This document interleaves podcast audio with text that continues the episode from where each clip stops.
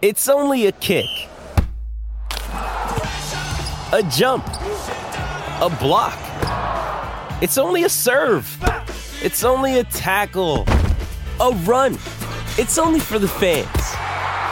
After all, it's only pressure. You got this. Adidas. Another day is here, and you're ready for it. What to wear? Check. Breakfast, lunch, and dinner? Check. Planning for what's next and how to save for it? That's where Bank of America can help. For your financial to-dos, Bank of America has experts ready to help get you closer to your goals. Get started at one of our local financial centers or 24-7 in our mobile banking app. Find a location near you at bankofamerica.com slash talk to us. What would you like the power to do? Mobile banking requires downloading the app and is only available for select devices. Message and data rates may apply. Bank of America and a member FDIC. Welcome back to Sports Day WA on this Monday. Thanks to the Kia EV6 GT, the World Performance Car of the Year, and our friends at Toolmart, the Complete Tool Centre. They've been serving WA for over 45 years. After Sports Day WA concludes, you can tune into the first serve on the SEN network. And a man that is the host of the first serve is Brett Phillips. And we're talking tennis here on the program now. Brett, thanks for your time. Uh, pleasure. Pete, as always. Let's kick it off. What's on the first serve tonight? Yeah, final show uh, for uh, 2023. So it's been a yeah, big tennis season. We kicked off, you know, the Monday night after the Australian Open, all the way through to uh, the end of the tennis season. Although um, we've got the next gen finals in Saudi Arabia, which will be fascinating to look at uh, this week. But yeah, we're going to obviously chat all things Davis Cup. Uh, we've had our reporter Connor Joyce on the ground uh, over the last uh, week with some really interesting observations. Um, Matt Romios wouldn't be known to too many. He's a Melburnian who's on a much harder road in tennis. He's going to join us in the studio, Pete. He's more specialising in doubles these days to really paint the picture of what life is like at the other end of the uh, tennis spectrum. Uh, Peter Johnston will have a look at Kooyong because uh, the field is starting to certainly hot up for that. Our college segment tonight actually catches up with my favourite tennis commentator, and that's Robbie Koenig, the uh, the great South African, mm-hmm. who um, has, has, got more sayings than you can poke a stick at. He has about 200 sayings in his little laptop there, and his son's in college at the moment, maybe a future prospect. And yeah, Robbie you will shed some great light. So all that whole lot. We've got a three-hour show tonight, Pete. So uh, I think you know from the west you'll tune in what for the second hour onwards, which will be great. Yeah, looking forward to it. So that follows Sports Day WA. A bit of a uh, preview there from Brett Phillips. Brett. Australian tennis dreams, uh, they were dashed overnight once again as Lleyton Hewitt's team, I gather, succumbed what in a second straight Davis Cup final. Uh, it was hard to watch, but the Italians in the end just too strong yeah, we really needed to grab that that second spot rubber, and obviously Australia, you know, toyed with that all week. We played Jordan Thompson against the Czech Republic, didn't get it done. Uh, Lexi Popyrin came in for the semi-final against Finland, stepped up first time he won a live rubber, which was brilliant. And was given the nod again uh, to, uh, you know, certainly try and get Australia off to a good start. He certainly had his chances. I mean, you know, beaten in the first set, but a really good second set neck and neck. Great, um, great level of tennis against the, the, surprise packet from Italy. He's had a massive spike this year. Matteo Arnaldi. When you're looking at the bench, Pete, there's Berrettini sitting there. There's Musetti sitting there. Berrettini's had a tough year with injury. Uh, Musetti played earlier in the week, then got a little niggle. But Arnaldi uh, stepped up. So the depth in Italian tennis absolutely enormous. And yeah, Lexi not getting it done put obviously enormous pressure on de Minaur, and he'd never beaten Jannik Sinner previously. And he started really well. He bounced out of the blocks. He was in the face of uh, Sinner, who'd come off, what, only about 24 hours earlier, beating Djokovic in a magnificent match uh, that took a fair bit out of him. But gee, once he got into gear, uh, that second set, uh, six love, that's not something we're accustomed, uh, you know, late uh, Alex de Minaur with across his career. And yeah, Italy, what win for the first time in about 47 years, led by an absolute superstar who's been on absolute tear since the US Open. I think he's won what something like 20 of his last 22 matches. Jannik Sinner. So come the Australian Open, he is.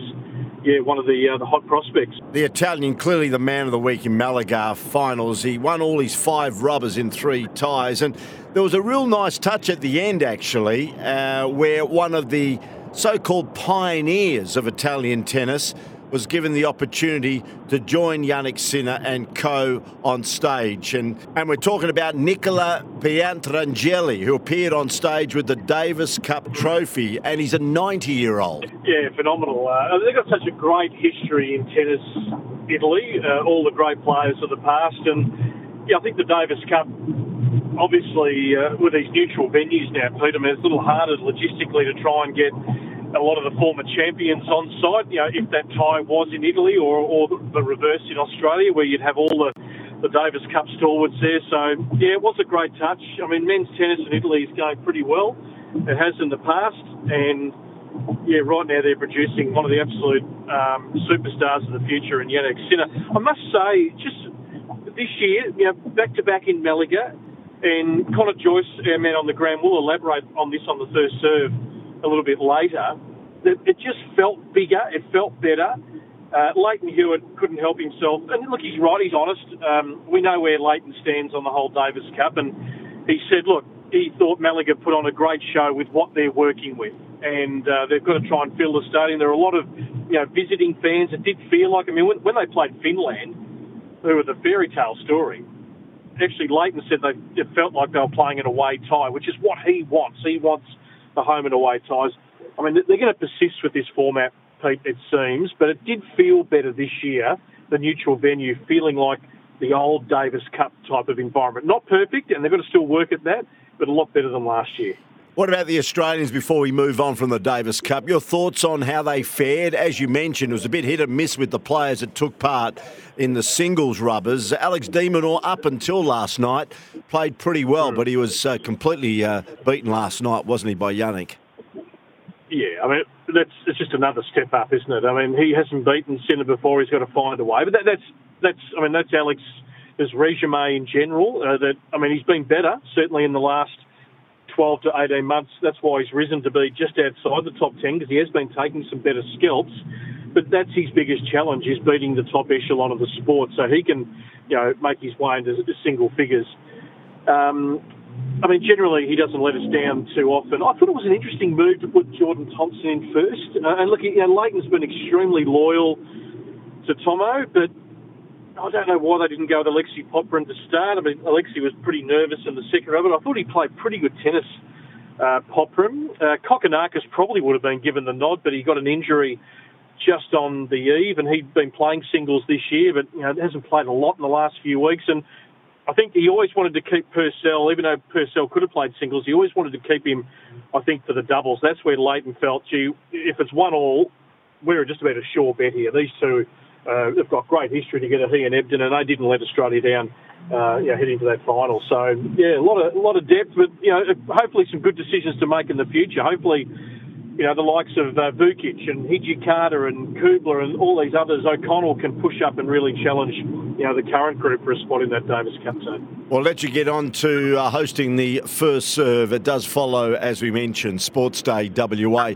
But before we let you go, let's talk about the women's equivalent, the Billie Jean King Cup.